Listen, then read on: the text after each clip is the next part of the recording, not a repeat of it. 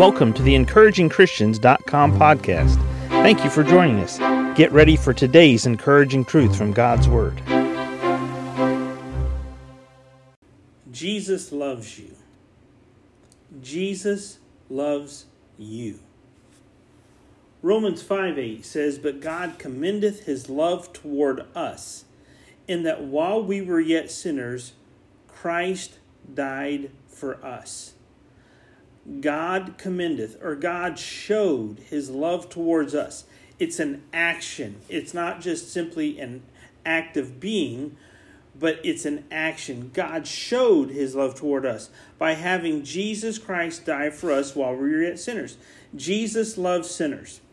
All sinners. Jesus loves sinners. You and I there are some sins that we commit that don't repulse us as much as other sins. But there are other sins that other people commit and they're repulsive to us.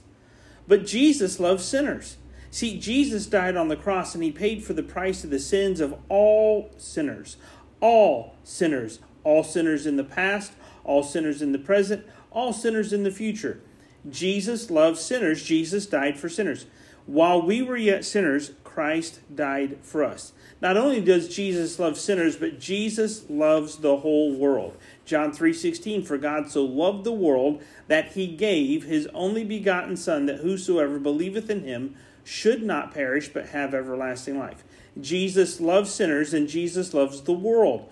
Jesus loves sinners over in the continent of Africa. Jesus loves sinners on the continent of Australia. He loves sinners in North American continent as well as South America. He loves sinners in Central America. He loves sinners in Europe. He loves sinners in Asia. He loves sinners. Jesus loves the world.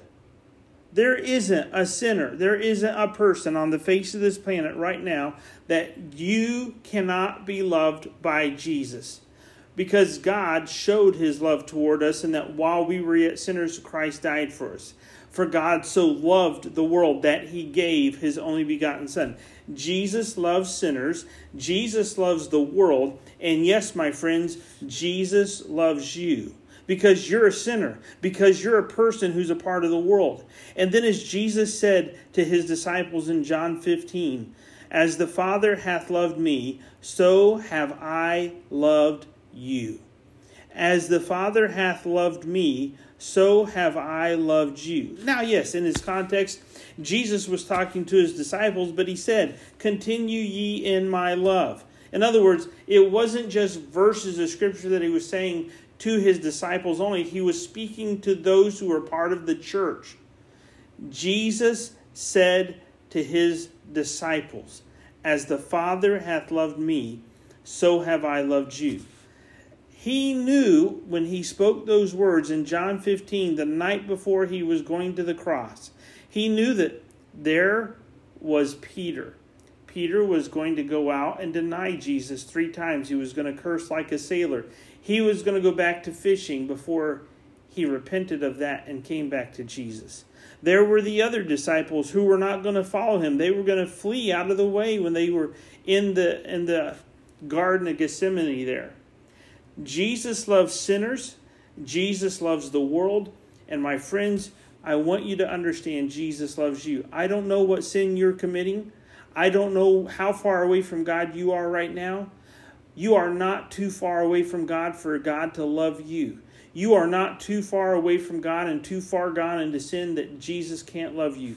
Jesus loves sinners. Jesus loves the world.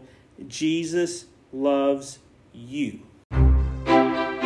Thank you for joining us today for the encouragingchristians.com podcast.